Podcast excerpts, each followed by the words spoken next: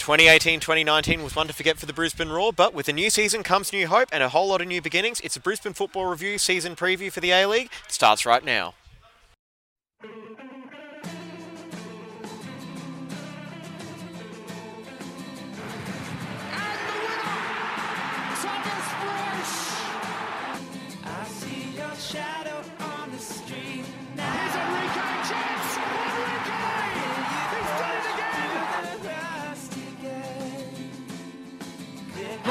Shoots! Oh, Luke wins the premiership for Brisbane Roar. It's Brisbane's day. It's Brisbane's season. It's Brisbane's time.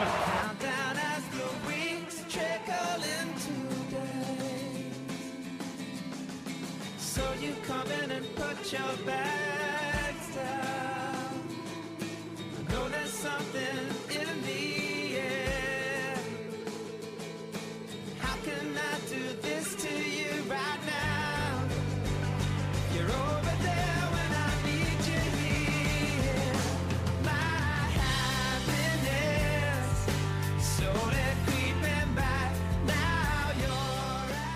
Yes, it's almost that time. Another A-League season is about to kick off, and the Brisbane Football Review is going to be back to take you through it in as much detail as we can. It's James Scott and Adam here at AJ Kelly Park at Redcliffe, where the Roar have just wrapped up their pre-season preparations with a 2-2 draw at Peninsula Power. Scott, Adam, back for uh, another season properly now, even though we've done our FFA Cup preview shows. Yeah, a, se- a third season, third season, fourth season, Fourth season, four fourth for the season preview. Wow, Yes. time Yeah. flies when you're having fun. Yeah, no, look, it's uh, good to get back in the groove of things and you know going uh, pretty much weekly from now until well, hopefully May.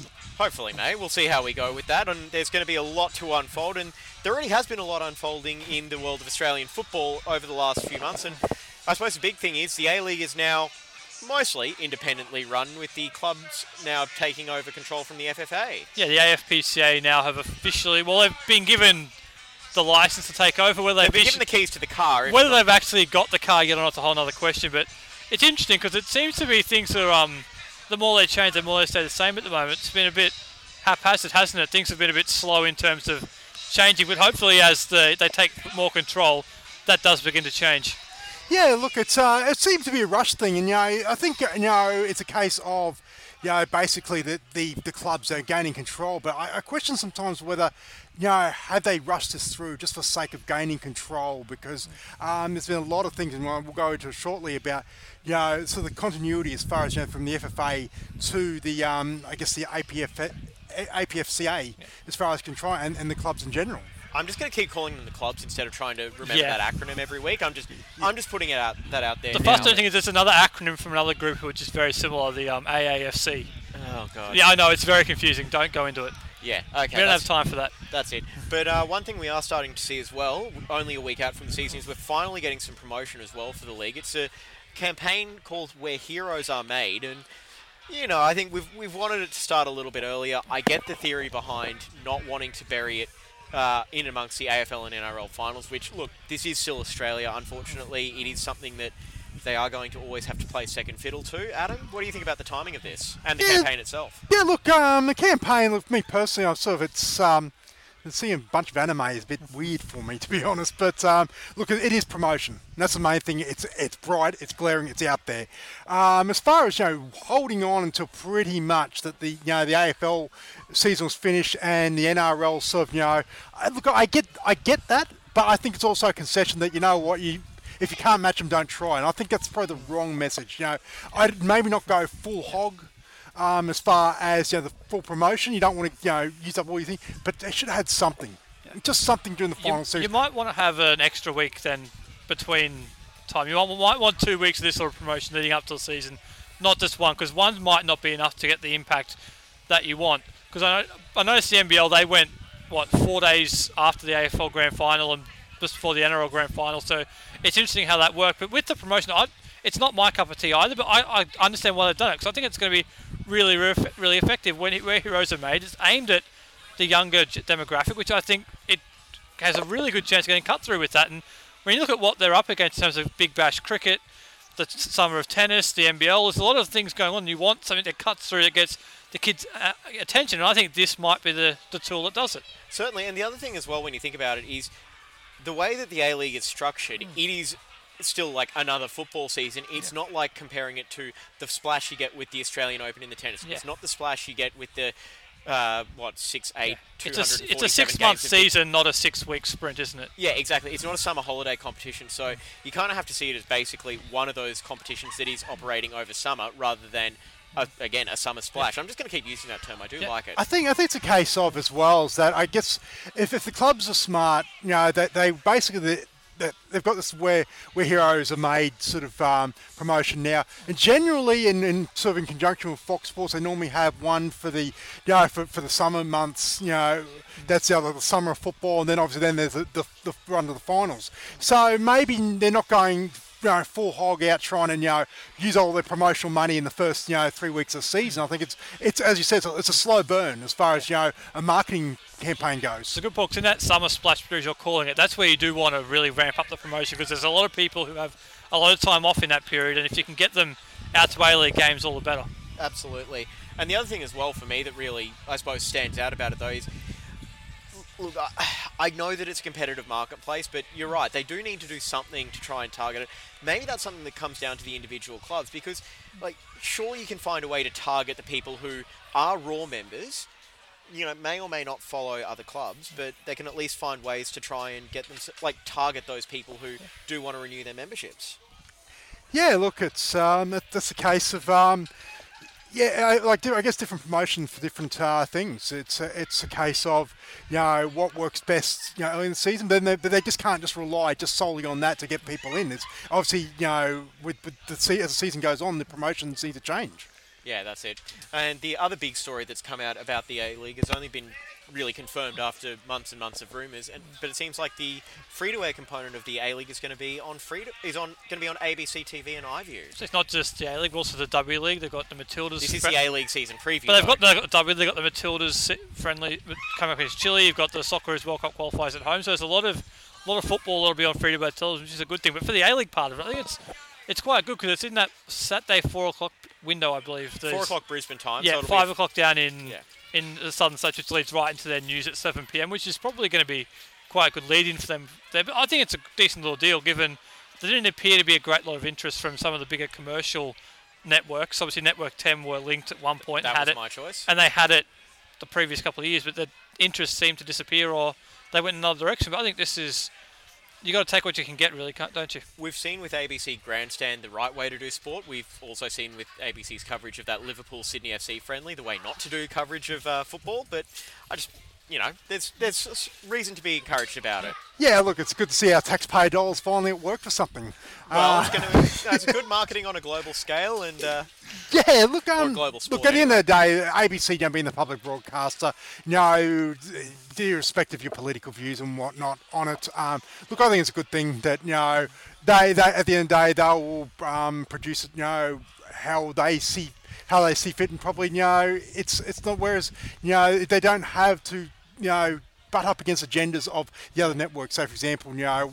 Nine with NRL, seven with you know AFL and, and whatnot. So look, I think it's given the situation, given you know obviously uh, it's it's probably a good decision you know to, to go with ABC. The one thing I don't like about this deal is the finals component of it.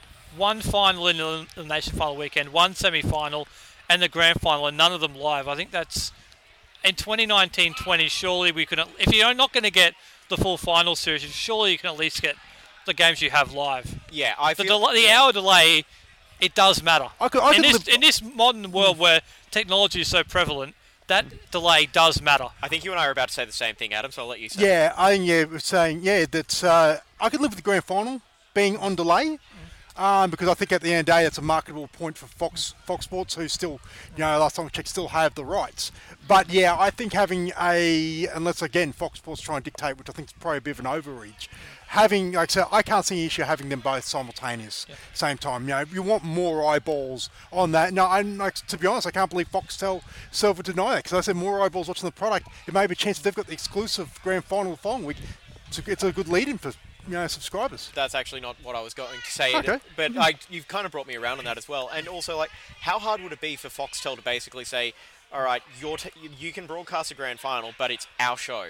So it's literally just, you know, plugging in and saying, "This is what we're broadcasting for the grand final." We don't know. It very well may be that we don't know whether ABC will have their own production around this or not. So they may very well do what One HD did last year through Network 10 and just take the Fox Sports coverage as their own. We, they may do that. We don't know yet. Yeah, we'll have to wait and see about that. Anyway, that's going to wrap up a very, very quick segment one. Uh, for segment two, we're going to come back and do an interview with uh, the CEO of the Roar, Mr. David Pourre. Scott and I were in on that this afternoon, and uh, we'll be back after this. This is Brisbane Football Review, A League season preview.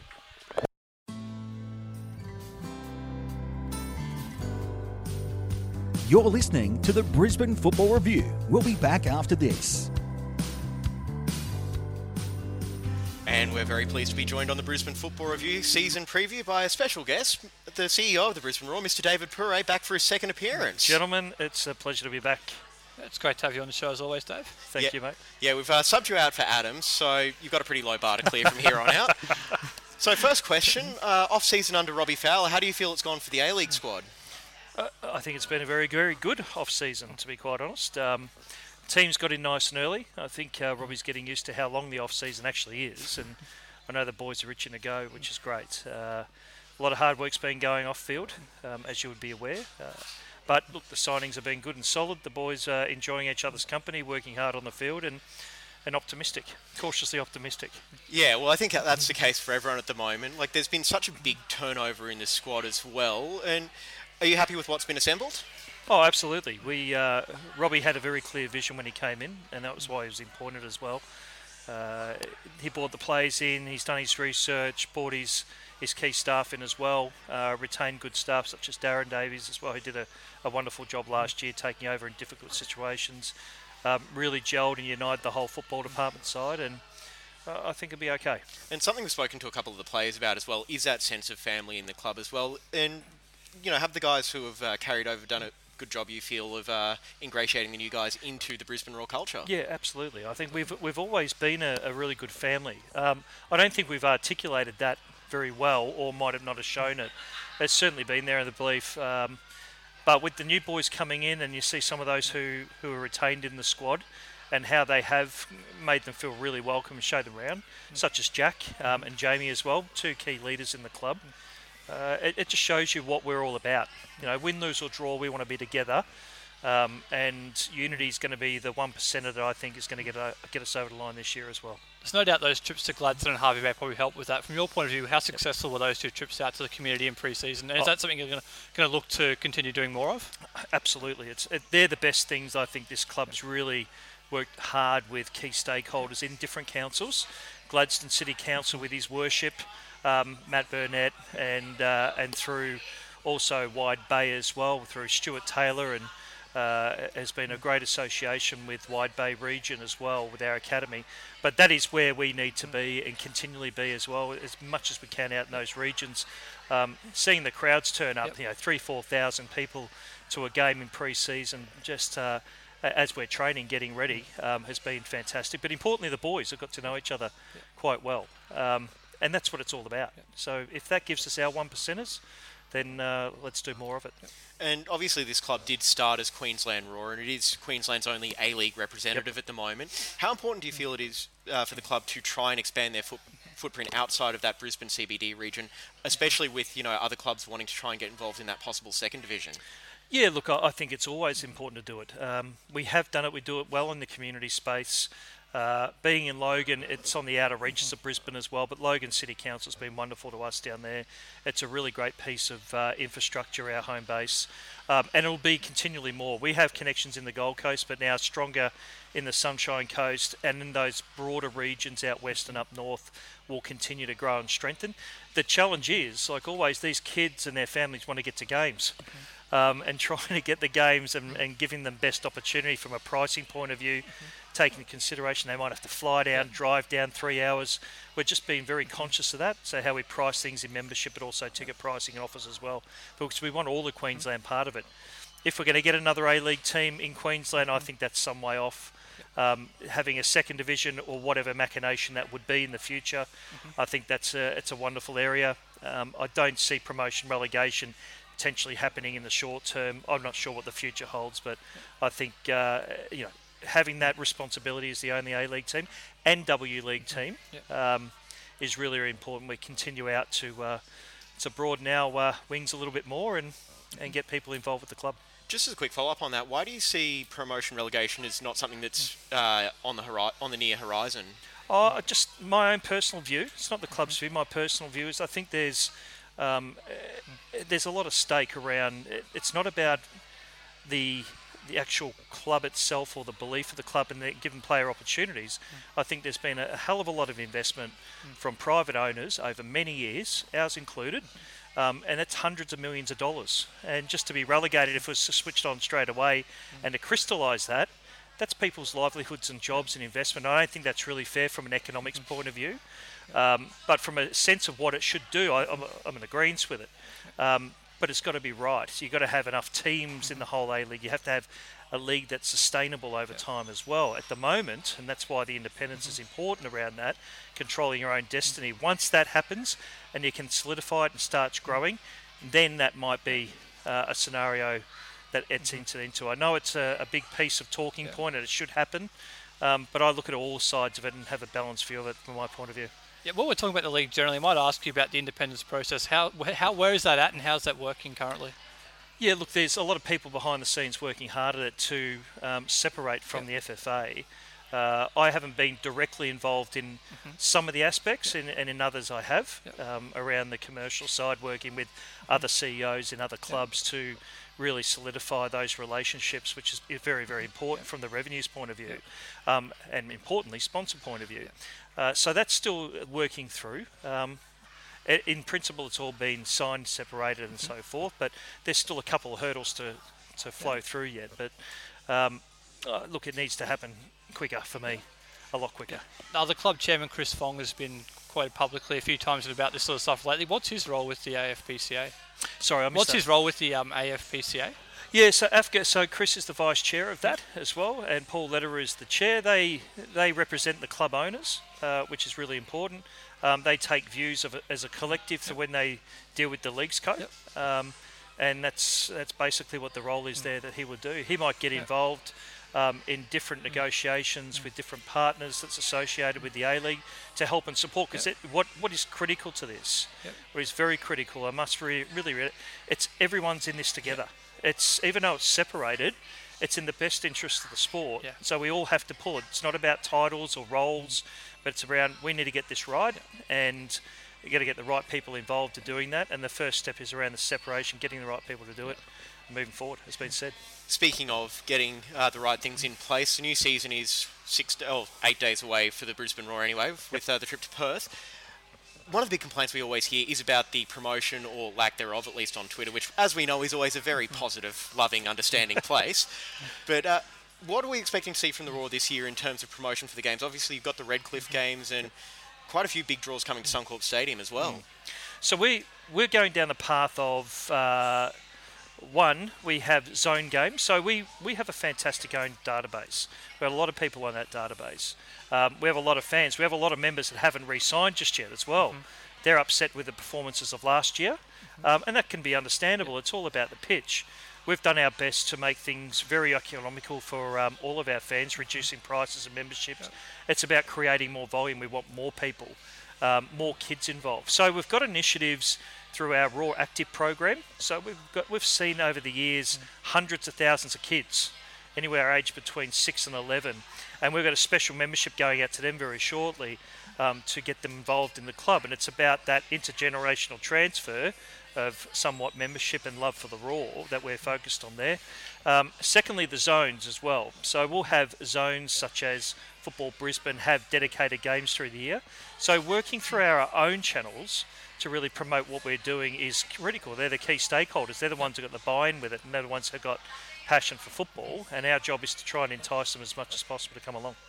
And obviously, with the games out at Redcliffe, how happy were you to see the club able to go back there after the FFA Cup uh, games the last two years? Yeah, look, I think it's I think it's great. It's a fantastic stadium. Yeah, it is. It's wonderful, and I think it'll show a lot of other teams in the A League as well. It's not about big stadia; it's about creating big environments and atmosphere, and that's what Redcliffe does. Suncorp's a wonderful stadium. Don't get me wrong; when there's 15 to 20,000 people rocking in there, um, but Dolphin Stadium, we've got a lot of members on the north side as well. Um, it's not far from Brisbane. I mean, I live on the Gold Coast, and I've driven there today with my family on a Saturday. Uh, it's taken me an hour. It has taken me an A hour long to drive. weekend Saturday, mind you. Long well. weekend Saturday, but the best thing is also on a Sunday at three o'clock.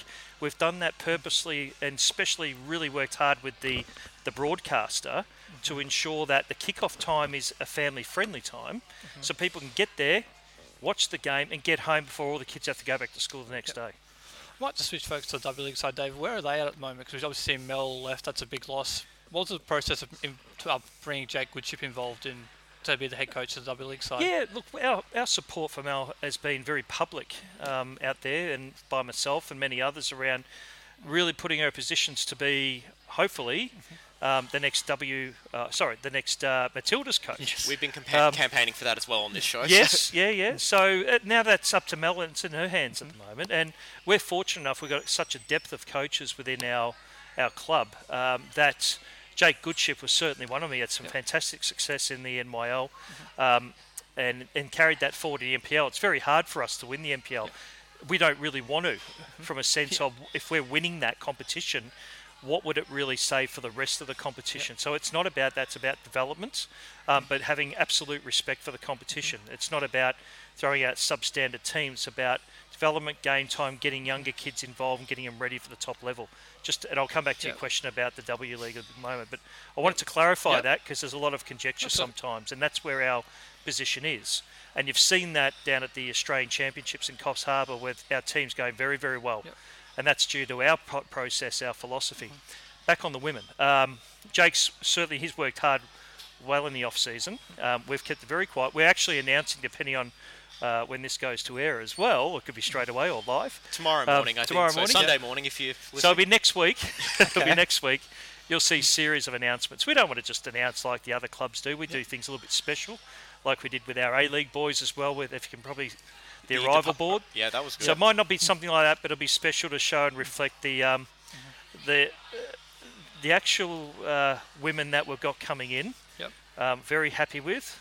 There are a, a lot of Matildas in them as well, and I think we're going to have a very strong team going into next year as well. Well, that takes away one question I was going to ask you, so I'll ask you another one. Where? Where are they going to play this year? We saw last year they played Lions and Dolphin and a couple of games at Suncorp. We expect something similar this year. Uh, something similar, yeah. I, look, the women's game, and this is a really key bit, and one thing it's done very well in Queensland. So let's talk about how good we are for once, and it's not about southern states because I don't really care about don't what they do, right? Don't know to so mention on this show. in the bigger picture, as a one big happy family of football, yes, of course we do. But for that 90 minutes, I don't care what they do. Um, so for us, it's it's this: our girls, or our women as well, um, went to Dolphin Stadium Thursday night, highest crowd out of all the W League. Our semi-finals, highest crowd as well. They can stand on their own two feet, given the right stadium and right environments. So if we're playing games at Lions, if we're playing games, might even be at Penn Power, it could be at Suncorp or Dolphin, depending on the broadcast and the time slots as well. Um, they'll be well reported. So, and I think that's important for the women's game. As they stand on their own, they can justify having their own little stadia. Yep. Bring in the crowds if it's two, three, four thousand, and we have those type of facilities around Queensland to one really show what how fantastic women's football is, and two share our sort of love of women's football with all the local clubs where they can profit off that as well in their canteens and at the gate to somewhat as well. And just following up as well about the W League players, we've seen some of them going around in the NPLW competition uh, this off-season. I've been able to call games with Allira Toby, Abby Lloyd, and stuff. So, how important was it getting those players out and engaging with the local clubs? Oh, absolutely important. I know Mel ran a winter program, um, but I, I'm a big believer, and it's not me, but it's the club around. When we don't have a broad scope of platform where they can go and compete, um, a lot go overseas, as you know. Um, some in the W uh, in the NPLW competition. It's important they go back to those local clubs. It's important to get back to training time. It is a step up when you get into the W League. It is a big step up, but they've got to keep playing, which is important. And those local clubs who have those licences, getting those get those women the opportunities, um, exactly what's needed. Um, on the academy, it's the second year of that since it started up. Where how, how do you gauge the success of that so far? Obviously, the, the they won the Y League last year on the men's side. The girls won the NPL Queensland in 2018. So, how do you gauge the success of that so far?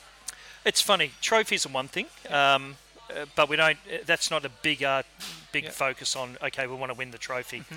The the Y League, I don't think it's the right structure just yet. I think that'll improve dramatically. That's a whole other podcast. That is a big podcast, that one. Um, but from our point of view, the academy, it's been very successful in its first year. Even though there's been a transition, we've now got Warren Moon, who's a fantastic coach, stepping up into uh, the general manager at academy, gives a lot of confidence across all of the football community around how he handles himself, and the ethos of what the club wants to do in its academy space through young kids as early, as young as 12, um, and uh, and going up to the under 20s is very important. We've got some great coaches under there as well. We've just appointed. Um, that hasn't had a media release or anything, but uh, we can certainly go through those. Full-time goalkeeping coach is going to cover the, the academy, the NYL, and the women as well. So we've got this depth of really great, knowledgeable coaches um, looking after the best Queensland um, uh, kids out there. Uh, in a, the only, or probably, well, we were the first. Western Sydney Wanderers will probably say they were. We were the 1st to have a no pay Yeah. to play academy. We're keeping that. The success is this: we've sold a- few players out there. It hasn't been really articulated publicly. We will. A couple of goalkeepers overseas. Yep. Um, we've been doing those deals, and we're talking 15-year-olds here. So from our sort of point of view, it's around developing those kids, getting them game time either in the A League Yep. or getting them into the Y League. Um, if we can then put them into the A League because they've got that quality, great. But if they're that another level as Yep. well, with key talent identification and process, having an international coach such as a Robbie Fowler and uh, TD Tony Grant obviously opens up the global s- perspective of where these kids can go. Um, but if they don't reach those levels, it doesn't mean they're any failure, because what it's going to mean is when they move back into the NPL system, um, it's going to strengthen that, and that's what it's going to be, and that's what it's all about. Perfect. All right, one last question for you, then we'll let you go because I think kickoff is uh, coming up soon here between the Roar and Penn Power. So, something we're asking everyone: the story of Brisbane Roar's season in the A League will be. A lot better than last season. well, we can all. Uh, There's plenty of scope for that. No doubt about that. That's my certainly political hope- correct answer. Yeah. Yeah, we're all certainly hoping for that, David. Thank Yep. you very much for your time. We really appreciate that, and we'll be back on the Brisbane football season preview after this.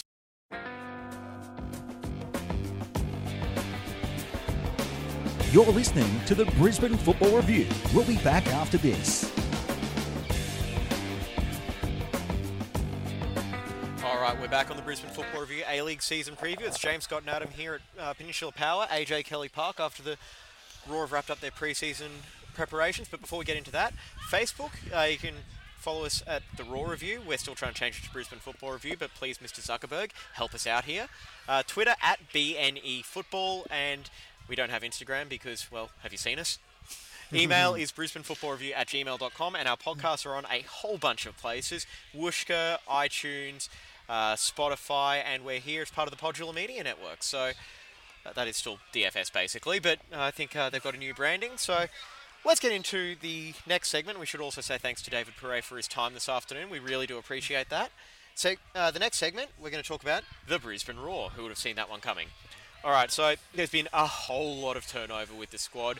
Uh, Coach Robbie Fowler as well, um, and we've also got a whole lot of turnover at the players. I do want to start at the back though, and uh, we've got Max Crocombe coming in to compete with Jamie Young for the goalkeeping spot, and we've also got a whole bunch of new defenders in as well. Tom Aldred, who we're going to hear from a little bit later.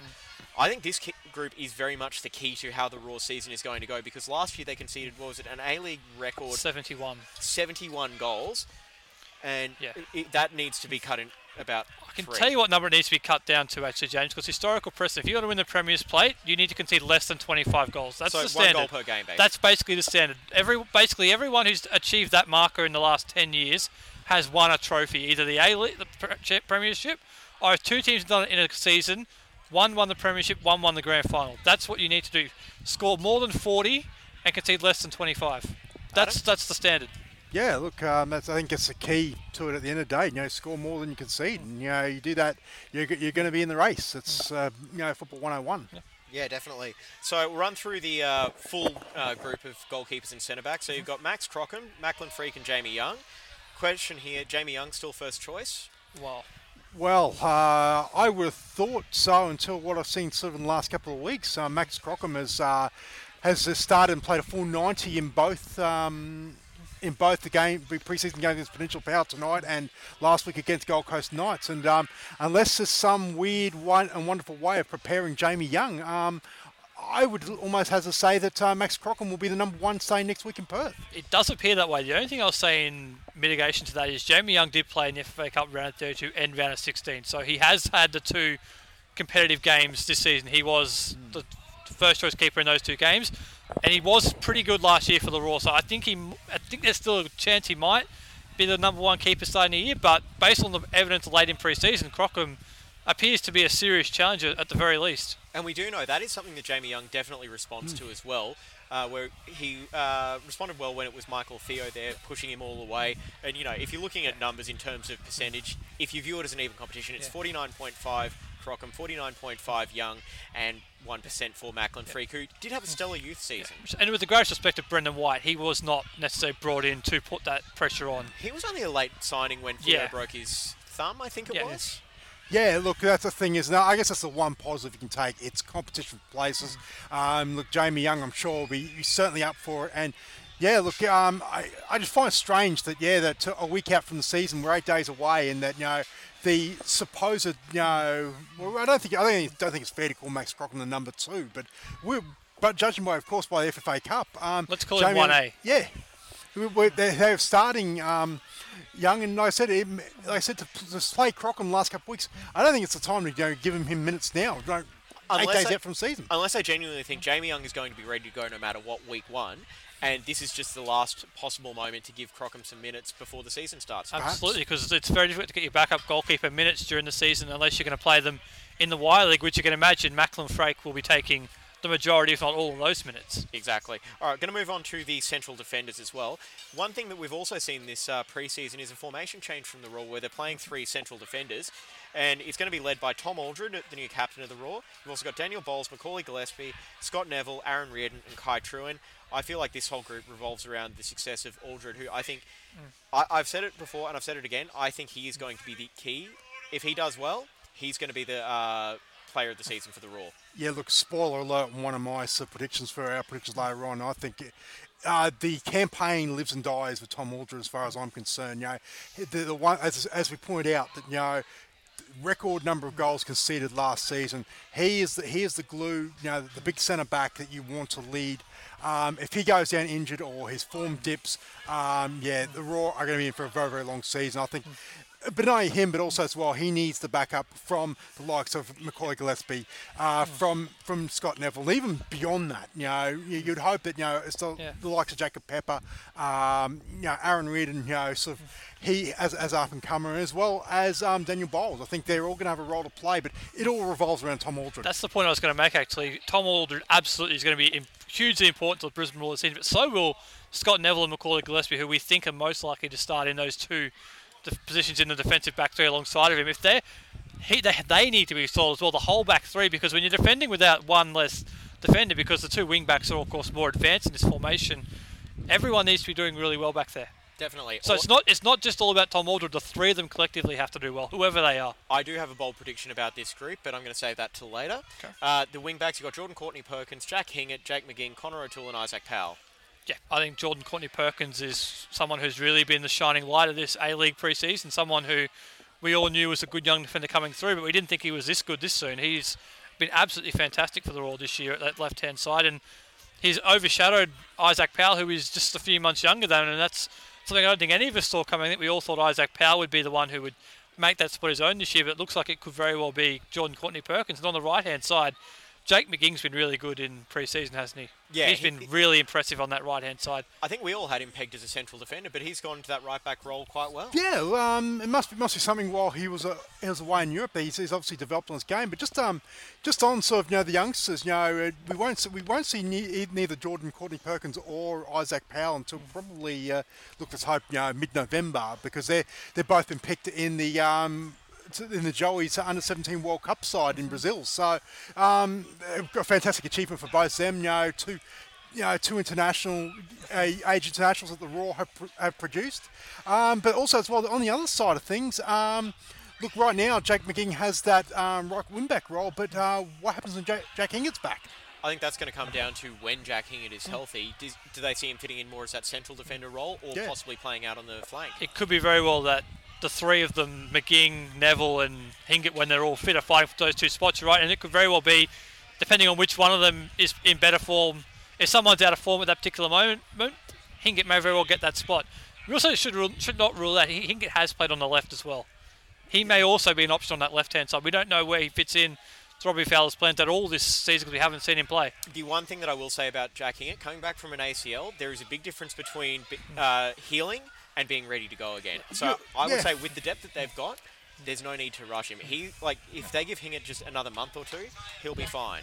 Yeah, look, that's uh, that's exactly it. You know, if if if you know we don't see him till late December or January, you know he's been given time to, to fully, you know, to rehab, do it properly, be at, at the peak of his powers. You know that would mean that, that the Roar are doing well. That you know that McGing and Neville are covering are covering the role, but also as well, it's also worth mentioning that at the moment it looks like Connor O'Toole has got the left wing backs role. Um, sewn up for time being. And a chance to make that his own as well with the other two away. Just on Hingert, I think it's important he does not rush back either because when people come back from ACL, ACL injuries, it t- tend to be a little soft tissue injury or something else that follows that. Because I remember when Shane Stefanutto had that when he joined the, the Roar, he had a he had a leg injury of some description. I forget what it was when he first came back, which put his start to the season behind the eight ball, so to speak. So it, you definitely want to make sure Jack's 100% right, particularly in a if he's going to play as a wing back, you've got to be forward all the time and back as well yeah. the amount of energy you need to insert into a game, you may need to make sure one, you're, you are 100% right and ready to go before you fill such a role. And the worst thing you want, you know, for for a fan favourite like Jack Hingert is to re-aggravate injury Yeah. or do something again because he wasn't 100% right that he's been rushed back, and that would be the the absolute worst thing that could happen. Well, if anyone wants the difference between, you know, what we do and what professional athletes do, when I did my ACL, I put on 12 and a half kilos. I'm pretty sure Jack hasn't based on the look of him. So, Oh, he looked in good shape, didn't he? yeah, definitely. I think I think he's ready to go as well. You can see that he has that sort of look. All right, so we've got two more position groups to get through as well, just with our overall squad preview. Central midfielders, that's just one big group 'cause it seems like they're playing some combination of a three in midfield. You've got Rahmat Akbari back from his uh, year-long holiday in Melbourne. Uh, Brad Inman, Stephen Mauk, George Mells, Aidan O'Neill, Jay O'Shea, and Jacob Pepper. Uh, I think Jay O'Shea is the standout name here. He's going to be the key playmaker and making things happen going forward. Adam mentioned that Tom Aldred for him is the player who the season lives and dies on. To me, it's Jay O'Shea. The Roar in that front third, they need creativity, and all the good stuff they've done so far this season in the FFA Cup, it's come through him.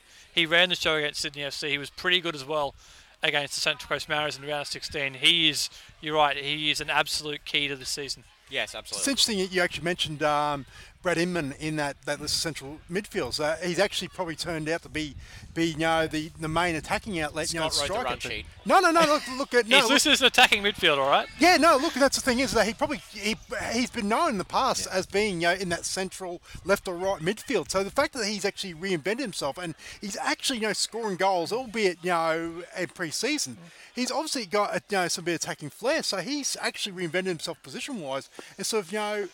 Yeah, and like I said, so it's not really sort of dueling with the likes of Stephen Mauk and uh, and Aidan O'Neill for that central midfield because I think he might be have got a roll forward. It does give them also a little bit of flexibility with how they want to deploy that midfield. They can have, you know, two defensive, one attacking, one defensive, two attacking, or a flat three, or any other wild and wacky combinations Robbie Fowler chooses to And you can mix it up in game as well. With given the options the Roar have in this squad, there's a lot of versatility in these players. A lot of these players can play multiple different roles, as we've seen in the pre-season. So you're absolutely right. You'll be able to have do be able to have that mix and match situation. Whereas if you do want to play him in deeper in midfield to get more attackers on the field, you can do that.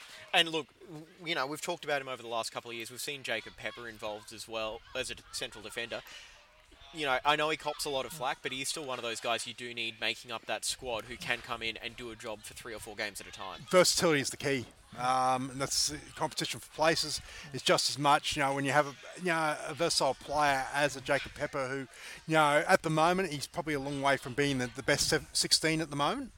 Um, but look, It's a problem if he is though, because you want your, your utility players. You want them to be a bit further down in your squad. yeah, depth. exactly. But that's the thing is, you he know, might a find good, it- competent squad player. You know, But on, as a counter to that, he may still find his way onto the bench because of his ability to fill absolutely, in two or three players. absolutely. And that, like I said, he may not be, I said, as I say, the top 16. But what is the top 16? You know, at the end of the day, it's it may like Robbie Fowler might be thinking more horses for courses. You know, so look, having that versatility, especially over Jacob Pepper, is a is a plus as far as I'm concerned. Lee Brox and Port Paulo Retre, two players who do that role quite well as well. Definitely. Now, one position I'm pretty sure they're not going to ask Jacob Pepper to fill in at is striker. Although I'm sure would if you not. asked, I'm sure if you'd asked him, he said, "Oh yeah, I can go- go in and do it for 20 I'm sure minutes." he'd have a go at it, but I actually like this front group because you look at it, they're all off something different, right? Because O'Neill's, O- O'Donovan, sorry, he's got that Should we guy. run through who's in this first? Oh, you can if you want. Aaron Amadi Holloway, Jai Ingham, Roy O'Donovan, Dylan Wenzel Halls. I am going to call Roy O'Donovan the Rod or the Carbon Rod for a Simpsons reference. We love a Simpsons reference on this show, but uh, he brings guile and experience in that in that penalty area. Um, Aaron Amadi Holloway brings a physical presence in that front third. Dylan Wenzel Halls is someone who can run in behind. Jai Ingham can play in a wider area, and you mentioned Brad Inman can play in that role. He's sort of like a dual ten, linking up the play. So they all have something a little bit different, which does give you again that flexibility to mix and match based on how you want to play. yeah, one uh, season prediction I am going to make. I am not standing next to Aaron Amadi Holloway because he is a giant He's man. a big lad. we, we've se- we've seen him since you know. I saw him standing next to Dylan Wenzel Halls, who is quite athletic in and of himself, and that just made me feel absolutely like just completely And that, and that may be something that you know the Roar has lacked in the past. You know, f- I guess number of seasons where you, you have that big hulking, you know, centre forward type that you know you can just bomb, you know, sort of crosses and balls into. You got to go back to the Serge Van Dijk, even Ronaldo till the Yeah. I mean, although although Ronaldo wasn't really big in terms of muscle, he was just tall. He was tall, but even then he was More still Van pretty, Dyke, you're probably thinking of. Yeah. I, I kind of thought like um, Ronaldo, he was one of those. He- He was a finesse big big man. Yeah. Like he could still run past someone, turn a trick, and get a shot off. No idea where it would go, but he could do that. Oh, look, I I actually speaking quick about Ronaldo. I actually thought he was always play our position. I thought he was he was a better number ten because of that ability, that size to be able to hold up and so create. So um, yeah, but look, uh, Marty Holloway obviously offers something very very different and very very new to what Roar have had before. We know what Roy O'Donovan's capable of. Um, and look, and you've got to be excited about you know. A full season of Dylan Wenzel Halls, um, Brad Inman in there as well, and look, Jai Ingham is back, and he's he's you know worth as well. A couple of good young players in the front there as well, Muratovic and Dante Mariner as well. Oh, yes. They might not get an opportunity, but they're very good young players. But if you did go to that Surf City Cup on the Friday night, just after the Central Coast Mariners Cup loss, you got to see them in full flight there. Yeah, no, Don, yeah, Dante Mariner especially. I think he's he's definitely a prospect. We should mention that the Roar won the Surf City Cup in pre-season with basically their second string lineup I'd because say it was about their third string. because the first string has played obviously in the FFA Cup 120 minutes and they had to back up over the weekend. So yeah. Thank you. Which is So uh, being greeted by some of the punters here at uh, AJ Kelly Park. But yeah, they did they did do that, which is great. It's a great sign for the depth that they have got that they're able to get step in against good quality A League opposition, Newcastle and Perth Glory, and pick up that trophy. Yeah, definitely. I think if nothing else, like they, they've got options here as well. And once again, that is the big standout thing about this squad. It is the versatility. They can go big, they can go small, they can go fast, they can go strong. I think it is going to very much be a case of having 16 or 17 guys who you could put out as a starter each and every week. And then a whole bunch of super reliable super subs. And I think that's going to be what Wenzel Hall's going to be asked to do. He's still a young striker, Yeah. but he's still got a, a lot to learn. But I do think, you know, for all the talk about Robbie Fowler, he's got the resume that at least makes someone like Wenzel Halls go, hey, he knows what he's talking about. Exactly, and that, that's the thing isn't that this, especially this attacking um, sort of you know, group as well. I think that's the benefit that you know that Robbie Fowler above nothing, but everything else brings is that you know here's here's a striker, whatever knowledge that he can impart onto um, onto the young group is always I think it's going to be beneficial. Speaking of, we should probably talk about the new coach. Can we have Well, I was about to We're segue 15 into it. minutes into this Roar conversation. We haven't even talked about the fact they have a new coach this season. Well, that's the way we traditionally go. We go with the squad first, then the coaching stuff. I was about to segue into it until you started waving me down, saying I've got something to say. yeah. So uh, Robbie Fowler, obviously, you know, we made our thoughts on the signing pretty clear when it happened last April. I'm still in one of those, you know, Seymour Skinner, prove me wrong, kids, prove me wrong, sort of thing. But look, there's at least been cause for optimism this preseason. It seems like he's come in with a plan and said, all right, I know what I want my players to do. I know what players I need to do it, and I'm going to go and sign them. I know that they might not be the sexiest names in all of football, but if they can come in and do a job, like remember Thomas Broich was okay. I know it's the absolute best case scenario, but even go down to a Besart Berisha, it's guys who can come in and do a job. Absolutely. Yeah, all- oh, sorry, I was Yeah, gonna go say, I was going to say, look, it's, it's deja vu all over again after the last, you know, disaster season, and and that's it's pretty- loud. Don't worry, our microphone's are noise cancelling. Yeah. Uh, sorry, uh, that's a train of thought there.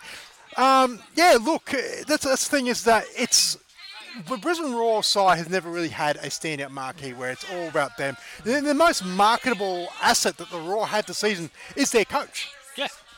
It's the most marketable asset they've ever had, really, the coach. You think about some of the Craig Moore, perhaps. Broich became a marketable commodity, but he wasn't really when he came here. And again, I think there's obviously a very particular plan Robbie Fowler had when he recruited these players because he did it really early. I know they announced them in June, July, but these players were heavily linked long before that. So it was obviously a long time in the work that this is exactly the way he wanted the team to go.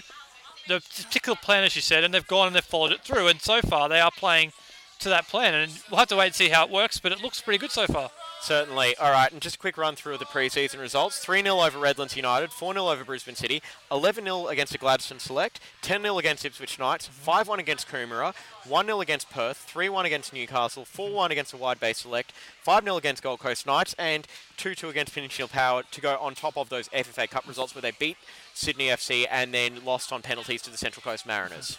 So that's it overall. I think plenty of goals in the pre-season. They've given us cause for optimism. We just have to wait and see how it plays out. Yeah, look, that's uh, at the end of the day, like I said, it's all indeed. Like I said, it, it, I couldn't fathom it being any worse than it was last season. So it's, it's onwards and upwards. Uh, new squad, you know, new faces, and we'll, we'll see where it goes. Just this game today against Peninsula side, the rest of the preseason's been really impressive and a, a big step up on what we saw last year. I remember being at the Logan Metro Football Complex when they played against the Logan Lightning last year, very early in preseason, and it looked pretty pedestrian then. And it was, in hindsight, it was a sign of things to come. This preseason's been a lot better than that. Outside of today's result. Yes. which, let's be honest, our hosts today, I'd say, are pretty happy with based on what's going on Yes. around us. All right, so speaking of some of those players, we're going to hear from them now in the next segment, and we're going to go through and uh, see who we talked to at the Roar Media Day. This is Brisbane Football Review, A League season preview.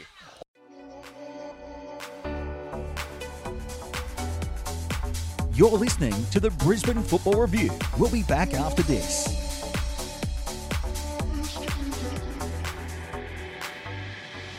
All right, joined on the Brisbane Football Review season preview by the new captain of the Roar, Tom Aldred. Tom, welcome. Thank you. Congratulations on the appointment. How big of an honour is it for you to get this in your first season with the team? Yeah, massively. It's obviously, as I said yesterday, it's an honour and a privilege, and one I'm looking, really looking forward to. I'm excited for it, and looking forward to the season to begin. How are you finding living in Brisbane so far? Yeah, loving it. I- was I spent three months living in Brisbane. Now moved over to sort of the Gold Coast side, Hope Island. But now I'm loving the area. Um, it's a beautiful place, and one I'm looking forward to future mo- weeks and months and years just to come. And obviously joined, uh, and you're working now under Robbie Fowler. What was his recruiting pitch to you?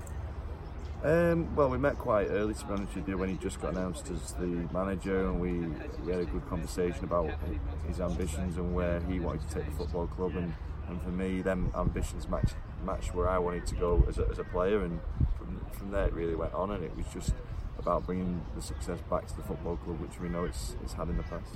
And uh, you obviously came in with quite a few new players, 14 I believe for the first team squad. Does it make it easier uh, having all these players coming in to make the adjustment to playing for a new club with you? Yeah, it does, and obviously the lads that were already here are good lads, so they sort of let us know how the club's ran as well. But no, it was good, and uh, some of the boys that had come in were all from that similar background and where they'd come from as myself. So we're all, we're all singing from the same hymn sheet, if you like to say. But no, it's it's been a good, trans- easy transition and one that one that's been good. And uh, how's it been, you know, getting the new guys? Uh, have you had anyone helping you out, uh, learning all the good coffee shops and stuff in the area? Yeah, a few of the boys showed us a few coffee shops. I think a few lads own a few couple of shop, coffee shops, so we've tried them, but they don't give us any discount. Well, that's a shame. They really should. I know, yeah. Now, to be fair, that's one of the things over here uh, that's quite popular in coffee, so we're enjoying it. yeah, definitely. And obviously, the season's coming up, uh, coming up pretty soon. How's it been getting through such a long pre-season? Yeah, it's obviously it's been different than the UK. It's been quite a, a long one, but what it has been positive is that we've had enough time as so many new players to bond as a team and to get used to one another and play lots of pre-season games and get ready for the season. Perfect. And uh, you got Perth round one away. How long have you been uh, preparing for those guys? Well, yeah, I mean, obviously the last initially it was the FFA Cup games, but really since day one, to be honest with you, because we, we always knew the A League season when it was going to kick off. So it's always been from day one, as I said, to, to get ready for this game, and we're really looking forward to it now. And yeah, you got your first home game against Melbourne victory as well, Yeah. October 25th. Uh, how much do you know about playing at Suncorp Stadium? Um, well, I've, I've, I watched the rugby there, and I went. I've been there for a couple of uh, promotion things, but no, I, I, to be fair, I don't know a lot. But it's obviously it's an amazing stadium and one I'm really looking forward to, to playing. And what about the Roar fans? Yeah, um, I know when we played at home in the FFA Cup game, it was a good atmosphere, and I'm really, really looking forward to to, to play some proper competitive matches in, in front of them, and hopefully we can we can give them some good, good results to cheer about and have a successful season. But you do have quite a few road games coming up early, away, uh, a lot of away trips. So Yeah. how useful will that be to get the squad uh, bonding together? Yeah, it'd be, obviously be ideal. I mean, to be fair, we've had a, we've had a couple of uh, pre-season trips already, so we, we're all up there in terms of bonding. We all know each other well enough. We've worked hard in pre-season. We've not spent a lot of time together, so no, all good. And uh, for you guys as well, uh, you got a late run of home games as well, so hopefully that'll propel you into a finals berth. But for you being the captain, what changes uh, from the way that you'd just be playing normally? Aside from the coin toss. yeah. No, uh, aside from the to be, to be honest with you, at the club I was at previously in, in Motherwell, I, I wasn't the captain there, but I felt like I was one of the leaders within the dressing room. It's, it's part of my natural makeup. I wouldn't say there's um, nothing much changes for me. I, I, I, it's, it's part of my attributes to be a leader and to help others and to, to contribute in those ways. So, no, I'm looking forward to to being part of what is a successful team. And for you personally, what constitutes a successful season? Um, well, winning football matches and finish competing at the top end of the of the, of the league table. And uh, what, finish this sentence. Brisbane Roar se- story of the season will be. Um, good question. You throw me off. Uh, Well, I got to finish on a go on then. R- Brisbane Roar season will The story of the season will be for Brisbane Roar. um, winning more games than it's done before. Beautiful. All right, thank you very much. Good luck for the season and congratulations on no the captaincy. problem. Thanks, mate. All right, joining us now in our season preview, Jack Hingert. Jack, how's it feel to get back out there? yeah, there's not uh, not many better feelings after the, the last seven seven or so months I've had. Um, it's awesome being back out on the pitch with the boys, and I'm I'm back into pretty much fully training now with the squad. Um, so I'm coming towards the end now of the injury, and got through got through the hard parts, and yeah, I'm excited and, and buzzing to be back out there. So, how was this off season for you? Obviously, it would have been a pretty difficult one rehabbing from injury. How did you approach it compared to other seasons? Um, yeah, obviously, um, I had to put a lot more time and effort into my rehab this year. Um, it is quite a significant injury. I think um, surgery and everything went really well, and getting that done as quick as possible definitely helped. And then I think I needed a, few weeks there just to kind of switch off from everything. Um, and and get away from it all for a little bit. So that's why I um, went on a little holiday very early on. Because uh, early on in the uh, in the rehab stage, there's not too much you can do.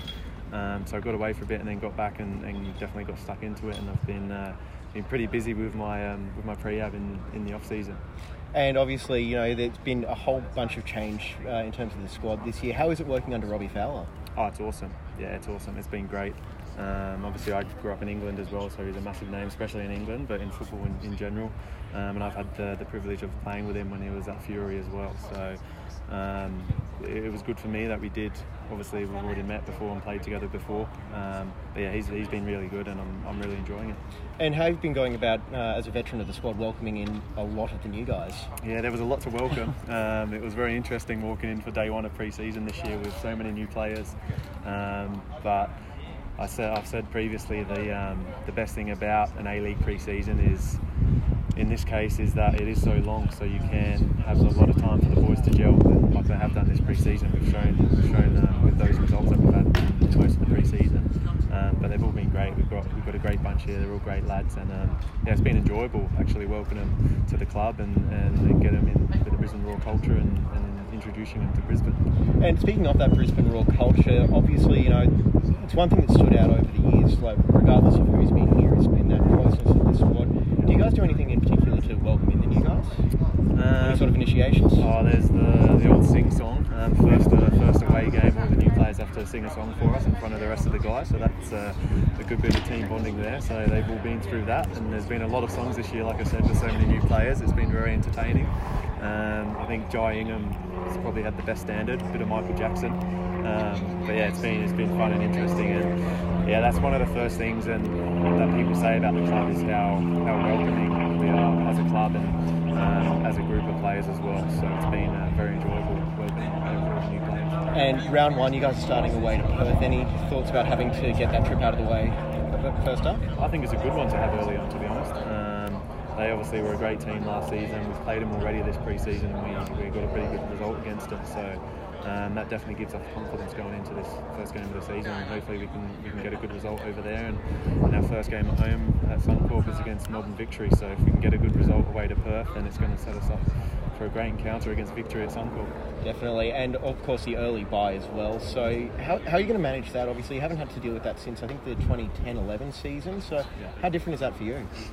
Yeah, it's it's a bit of an odd one to be honest. Um, we've been waiting so long, so long for the for the season to start with this, with you know, with the pre-season that we have over here. It's been been an awesome pre-season, um, and then you kind of just get into it and you get excited that the season's starting. Then we got a week off, second week, but. Um, yeah, that's all good. It just gives us an extra week to keep training and, and prepare for the, for the following game. So there's uh, nothing wrong with that.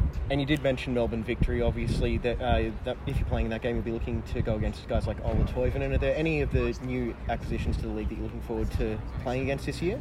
Yeah, there's quite a quite a few um, new players coming to the league. Um, I know that there's a few that have had recent injuries as well, which isn't isn't great. But um, yeah, there's some, some good players coming in, and, and one that you know once I'm back fit, I'm looking forward to playing up against maybe um, Robbie Kruse, who obviously played here before. So I think that'll be uh, that'll be good as well. And for you personally, what constitutes a good season? Um, I think good performances and being successful. So a good season for us is obviously we want to make finals and we want to we want to go all the way. And finally, the story of Brisbane Roar season will be finals football. Beautiful. All right, Jack. Thank you very much. Uh, best of luck with the rehab, and looking forward to seeing you back out there this season. Thank you very much. I can't wait. Okay, joining us now in the Brisbane Football Review season preview, Dylan Wenzel Halls. Dylan, welcome. Thank you. It's good to be here. So you've had a full off-season training with the Roar. How's it been working with uh, Robbie Fowler? Uh, from a personal perspective, it's been outstanding. Obviously, you know, one of the you know the best finishes of his time. So, as a young striker, you know, um, learning learning off him, I think it's a fantastic opportunity for not only myself but um, you know every every striker in the team, every attacker in the team. And obviously, uh, they brought in guys like Roy O'Donovan, Aaron Holloway. How much are you trying to learn off those guys as well? Yeah, obviously a lot. Um, you know, I was injured, so I was you know I was trying to watch Roy and um, you know how he moves. Even Brad Inman, who's um, you know a very good player. So um, yeah, I've just been watching them and trying to you know you know suss out how they move and, and you know aspects that I could you know put into my game what they do. So um, no, it's been it's been a good preseason so far.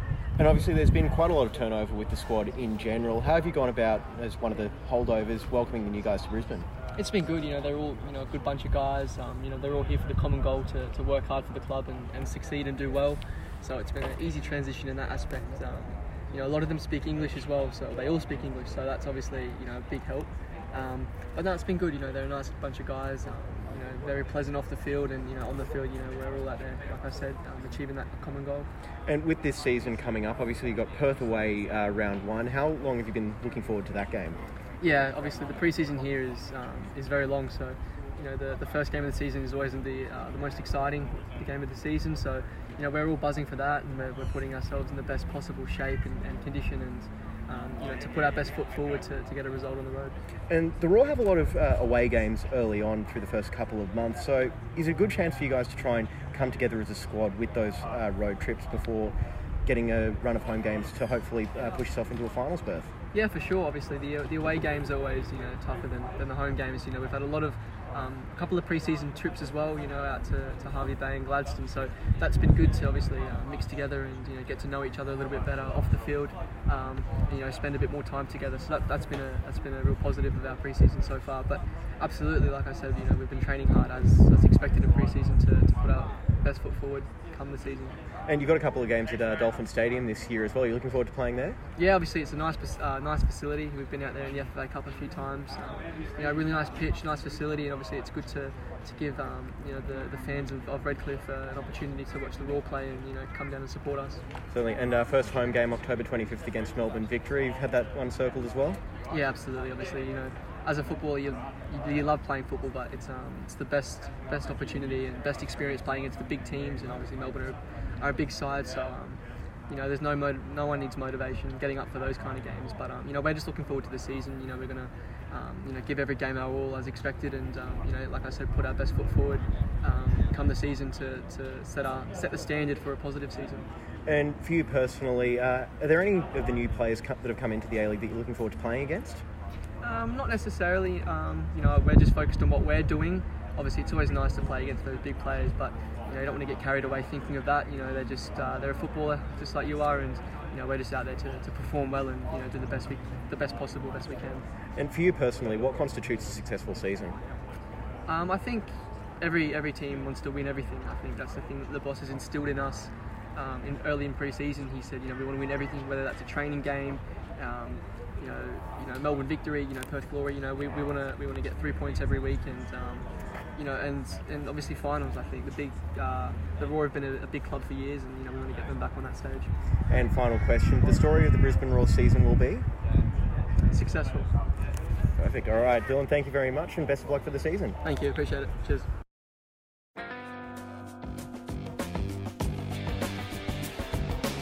You're listening to the Brisbane Football Review. We'll be back after this. All right, that's going to be segment four, no, five of the Brisbane Football Review A League season preview. As you can tell, it's been a very long day here at AJ Kelly Park, and we do thank Penn Power for their hospitality this evening after what they'd say was a very successful preseason friendly against the Roar. This evening and the whole season in general. Yes, throughout the NPL Always season. been very good to us here at Peninsula Power.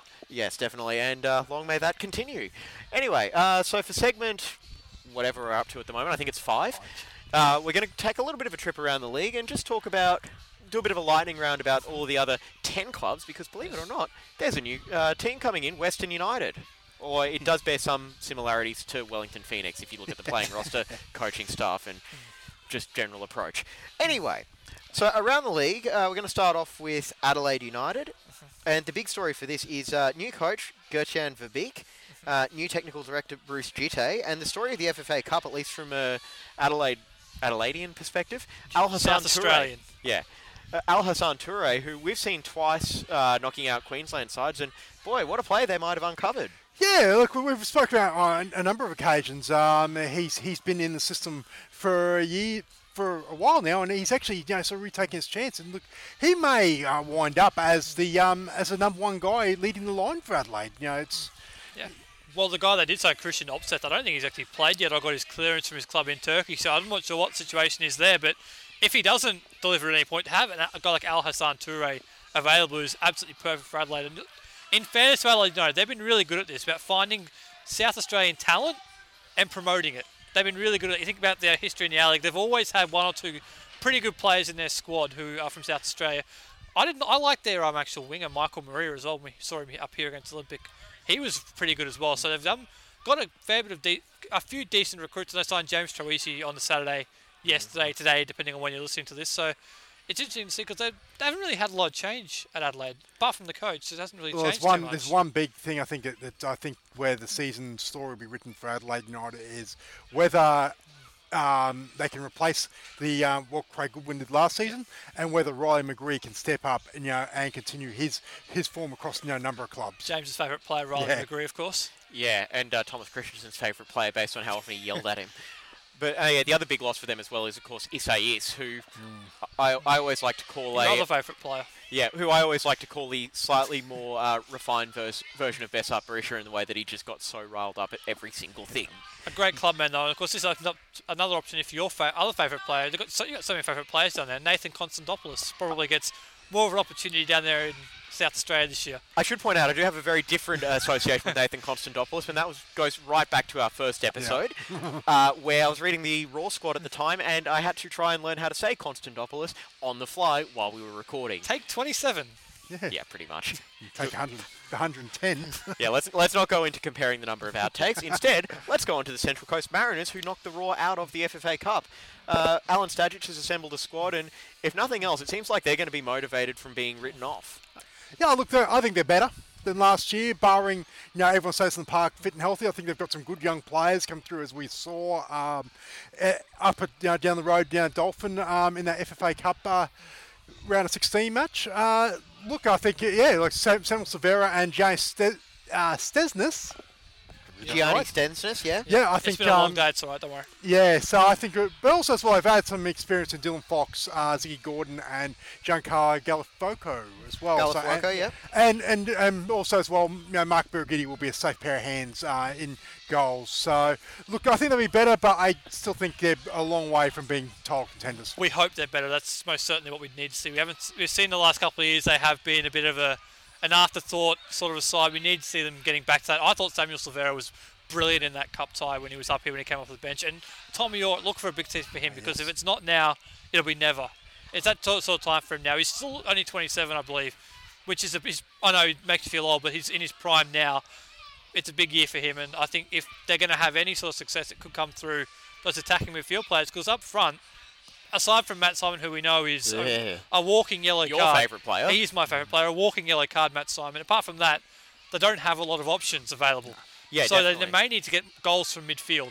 And we've seen Tommy Oar, he's still got that left peg and he can fire in a shot from pretty much anywhere on the park as well. So even though he is playing for the Mariners, he's one of those ex-Roar players that, you know, you do hope comes back and does well.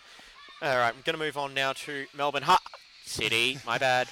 Uh, a whole lot of changes over there, and we got to see Erick Mombaerts in, in person at the FA Cup on Tuesday night, and I'll tell you what, Good he's to talk he- to, isn't he? Yeah, he's a very well thought out person. Like everything he says seems very considered, and it seems like he's again one of those coaches that's come in and said, "I want to do this." Yeah, look, I, I think yeah, it's a very very deliberate sort of game plan style that he wants to impart. I think that's obviously comes with experience and being someone who's you know been well travelled across the world. Um, look, I think City, uh, they it's a very workmanlike sort of side. I think uh, Craig No One, Craig Noone. No. There you go. That, That's one. Yeah, that's one. That'll be our, our other running joke throughout the season. yeah, Carbon yeah. Rod from James and no, no one from Adam. What's Yeah. yours? I'll have to think of one now. Yeah, you will. You've taken the two good ones. I've got to come up with something. I also think um, Josh Brillante is going to um, play a big role, sort of you know, anchoring the uh, the midfield as well. And I think his creativity at the back, you know, I think is going to you know, replacing uh, Luke Brattan in that role. Basically, I think it, that's going to be uh, also you know, the story of the season for uh, Melbourne City. I'm really looking forward to seeing a couple of the young midfielders as well. Connor Metcalfe's played a lot in the FFA Cup. He's really taken a big step forward. And Denis Genreau was away in the Netherlands last year. I'm really keen to see how he goes because people remember Daniel Arzani from their youth side. When we saw them play up here a couple of times, he was as good as Arzani. So I'm looking forward to see how he has developed. Yeah, definitely. It's really about the young kids at Melbourne City. We know that they've got some pretty good senior players, but it's about the young guys from them. I want to back them to do well this year. I just can't, in large part because of the, uh, in, just because of the Melbourne City, uh, well, Melbourne City stigma, really, where it's a case of constant underachievers. But the other thing I'm curious to see as well, Jamie Maclaren. Obviously, he's back now from his overseas spell. If he comes in and scores, you know, 15 goals in the first 10 games, is someone going to poach him overseas? That's always the fear with um, a player of his style. I think I don't think coming home was his first choice. So yeah, I think a case if he sets the um, league alight in the first you know, half of the season, yeah, could he be gone? Could he be gone in January? You never So, know. sorry, just at the back of Richard Windbichler hasn't played yet, I Hmm. don't think, but he's he was really good. when We saw him in the Champions League against Melbourne Victory. He could be a really important part of the defence because Yeah, they, they do look a bit shaky at centre back. apart from him, Uh, Mel- and now we're going to move on to the other uh, Melbourne side. jeez, these lot. Melbourne victory. Yeah, so they did sign one Roar player in the off-season, Jay Barnett. They signed another one, so we'll get that in the W League preview later on. Yeah, we'll save that for later. Yeah. Uh, yeah, I I think they've got a pretty damn good side all up, and they managed to bring in Marco Kurz, who was, if I, like in the interest of full disclosure, Of course, they've got a good squad. They always land on their feet in Melbourne Victory. You know that. yeah, that's true. But I was going to say they, they did sign Marco Kurz, who was my pick at least to be the Brisbane Roar coach. Yeah, look, um, and actually, I have to agree with Scott. I think it's a case of you thought, you know, the sky was going to fall after Kevin Muscat left. You know, some of the players have lost. You know, you look at, you know, Kosta Barbarouses, uh, Georg Niedermeier, James Tracy, Carl KSK the- Honda. Honda. Um, you're thinking, oh, geez, they're going to be in for a, um, a torrid time. But, you know, they get Marco Kurz and they get a decent, you know, lot, you know, some good pedigreed, you know, you know, foreigners too. And then obviously then you got the Australians sort of like in Robbie Kruse, uh, Robbie Kruse, Andrew Nabbout, and uh, Adama Traore. I'm really looking forward to seeing those two guys Kruse in Nabbout. Yeah. We've I- seen what they did with the Socceroos under Graham Arnold at the Asian Cup. I'm really looking forward to seeing how those guys combine. From an A League point of view, obviously as a Roar fan, I don't really want to see them play too well, but they should be really exciting for neutrals this season. But with a World Cup qualification campaign on the line, it's kind of, well, you might have to find a way to middle that. Yeah. The one thing that i- do think we are going to see from Melbourne Victory, I think they're going to try and bully a lot of teams. Obviously, you've got Ola Toivonen up front.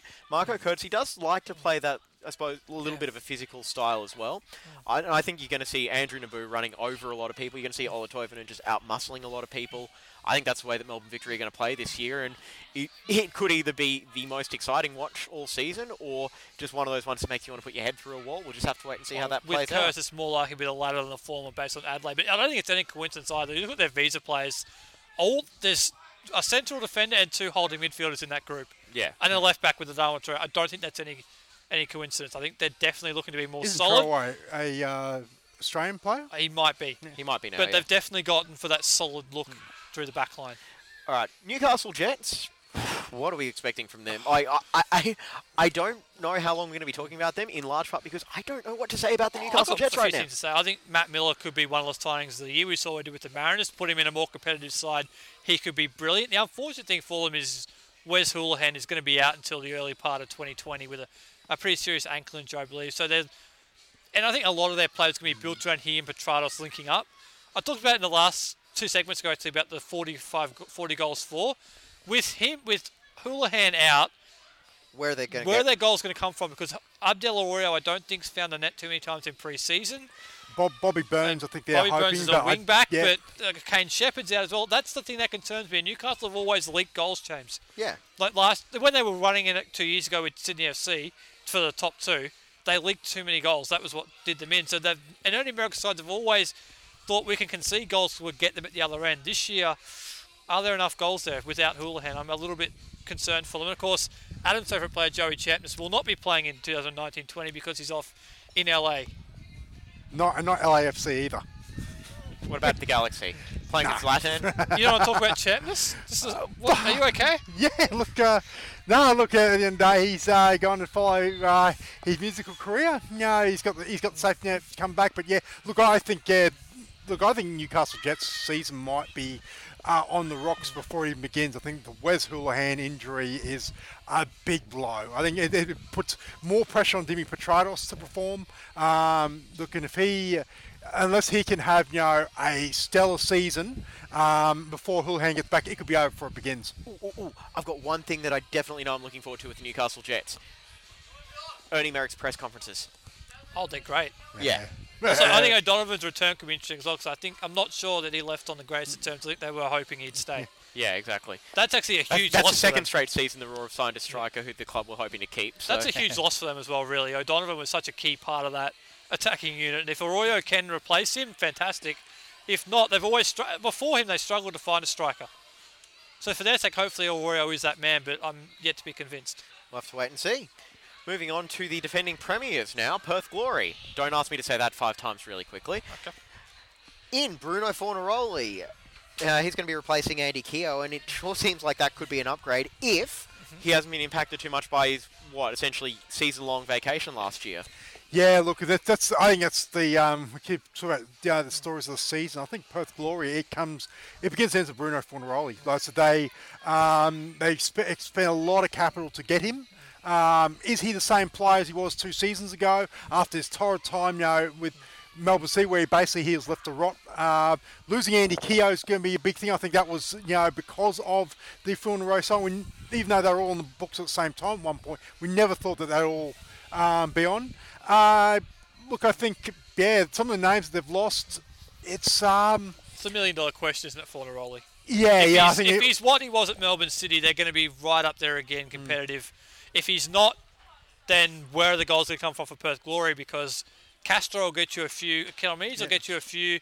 Maybe D'Agostino can step up to a certain degree, but Yeah. if Fornaroli's not the man, who is? And that the, they made a lot of other changes. The back line of lost Davidson, brought in Meredith, they brought in I the Korean guy. But I think that Kim Soo Beyond. exactly, I couldn't think of his name off the top of my head, but they have signed. They've lost a couple of defenders, and Spiranovic at the other end, uh, the, the centre back. That's a huge loss. I think Jason Davidson uh, leaving. That's going to be a huge one. Yeah. I think, uh, you know, having uh, having that sort of you know, left back, you know, it's yeah, he he, he was you know integral to the glorious success last season. So it'd be interesting to see how Tony Popovic sort of you know reshapes and remolds. Um, I, I give him a good chance to you know to do it, but I think it might be a slow burn rather than you know back to where they were you know last season. the other question with Perth Glory is the Champions League. They've never been in it before. For they don't, we don't know how. We, I think they're going to take it pretty seriously. We don't know how they're going to cope with it. I think it's a big, big question mark over over them as we look forward through the second half of the season. And also, at least for Perth, the flights are a lot shorter actually to get It to some helps of them these. a lot, Yeah. doesn't it? Yeah, and also the the big intangible that you know you can't really put a price on the Popper factor. Yeah. Yeah, we know he he's big on the Champions League. Tony Sage is big on the Champions League. He's got big business interests in Asia. I'm pretty sure. I think he's been wanting for a long time for his club to be in the Champions League. I don't think they're going to want to squander it. I wouldn't be surprised if the Champions League is actually their number one focus this season. I was, go- I was going to say that, yeah, I, look, I agree with Scott, on that. I, I actually think that if Glory are sort of floundering in their sort of mid-table by, you know, by Christmas time, I actually think there might be a shift, shift in that they, they may take their chances, you know, in Champions League rather than sort of, and not, I'm not, you never accuse a side of just completely writing off, but I think the focus may change. I think Priorities you- will and you've got a guy who's who's won the Champions League, who knows how to do, do it. You know, as you said, Tony Sage, you know, he, he's very big on Asia because his business interests. Look, that may be, you know, they may be if they're struggling in the in the A League, uh, they may be, you know, someone you can back, you know, to get through, you know, deep into the Champions League. Yep, that's it, and uh, we'll just have to wait and see. Obviously, with all those home games over in Perth, they'll have uh, plenty to look forward to. 26 straight home games, isn't it, according to you? Something like that, yeah. All right, we're going to move on. Sydney FC, they won the grand final last year and somehow managed to get stronger as well. Speaking of clubs that always land on their feet, Kosta Barbarouses, Alex Baumjohann, Luke Brattan, Patrick Flottmann, Ryan McGowan, Harry van der Saag. Well, yeah, they, they've gotten better, and that, that was a, a club early on that everyone was saying, you know, just hand them the trophy. it very well may be the case again this season. People will be saying that. That front third looks fantastic, providing it all clicks. Now, it didn't click against the Roar in, in that round 32 game. That was very early in their preseason. I'm pretty sure they're going to be a lot more coherent as a group than that going forward. But defensively, don't overlook the signing of Ryan McGowan. It was, I think, Van der Linden is what actually cost them the premiership last year. They conceded too many goals, and he was a liability to put it to put it mildly last year. So I think if Ryan McGowan can step in and fill that role alongside Alex Wilkinson, Michael Zullo, Ryan Grant, or Ryan Grant, I should say, that back Thank you. four is going to be a really good back four. And going forward, we know they've got plenty of goals in them, including Luke Brattan now in midfield to run the show. Look, I think uh, two key inclusions. You know, Alex Baumjohann, yeah, you know, basically him, you can him and um, Ninkovic combining. That could be um, a lot of fun for the neutral.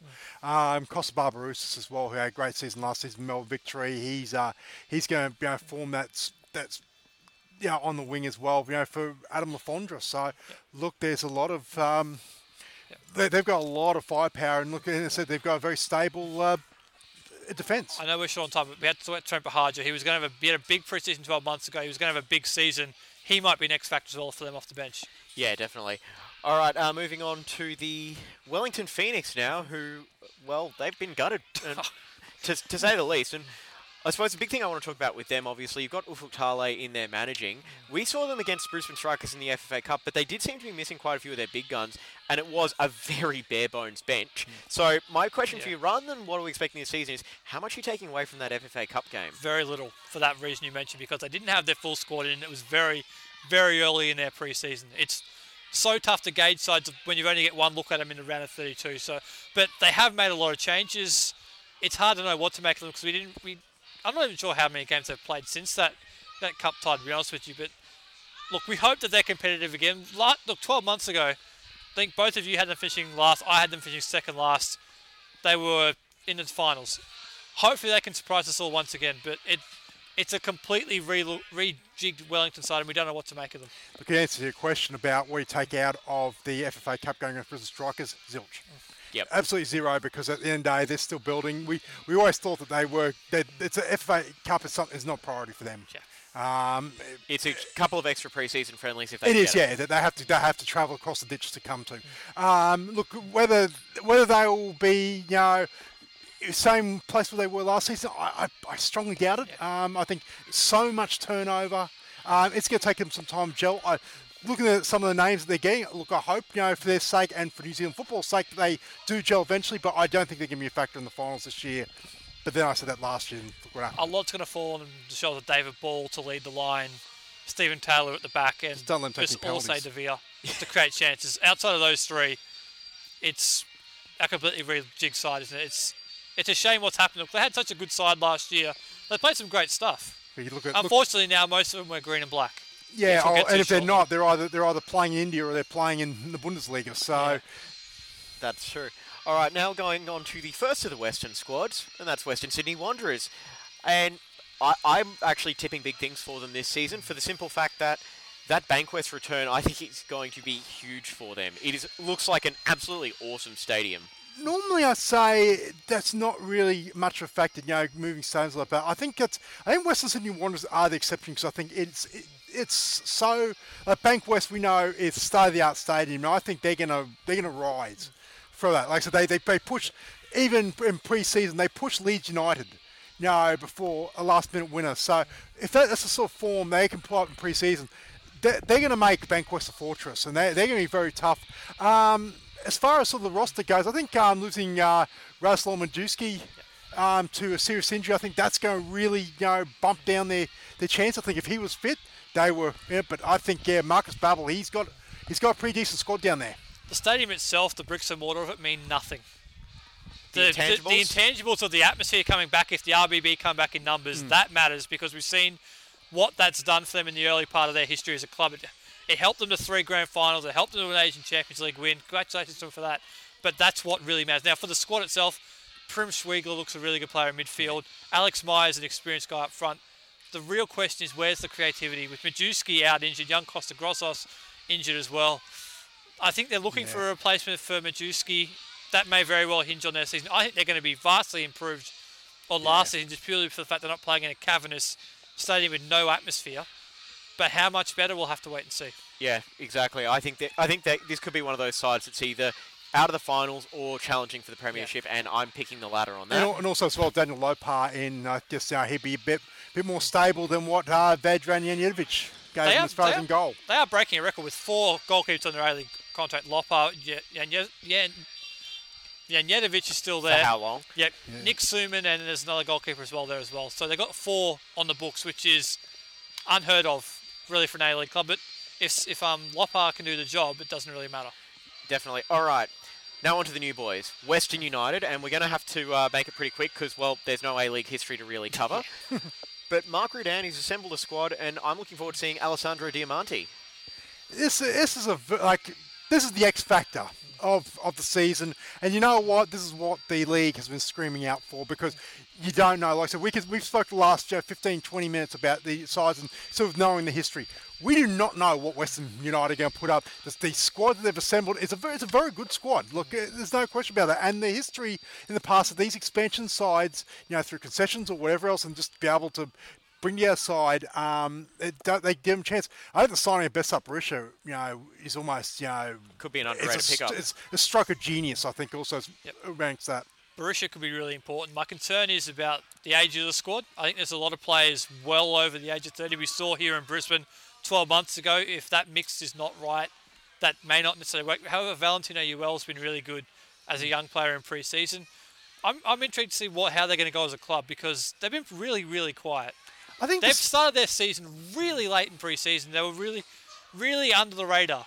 But they And haven't I'm had the sure- FFA Cup to worry about. I'm intrigued to see how their membership and support base is as well because we haven't heard much about them at all in that front. Yeah, the only difference I'd say about you know, to your point about the age balance, I think the one thing that's that's compared to the you know to two seasons ago of the Roar and Dad's Army is that They're, they're starting 11, yes, you're right. It's fairly sort of, you know, old, a lot of them over 30. But you got to look at the players, you know, the, the young players under them as well. That, you know, this, they're not you know, just rookies. Like said, these are players that have played a number of seasons within the A League. And I think that's where that depth, depth comes from. But you're right. Um, yeah, the, the starting 11, the age, that's uh, going to be right up there. But then I guess Mark Rudan's looking for experience, especially early on. Seb Pasquali is back from Ajax as well, the young phenom from Melbourne Victory a couple of years ago. I'm intrigued to see how he goes if he Mm. gets a chance. Certainly. All right, so that's our lightning trip around the league in about 23 minutes. So, yeah, I've got more clubs to cover now. All right, we're going to be back and close out the season preview with our predictions. This is Brisbane Football Review.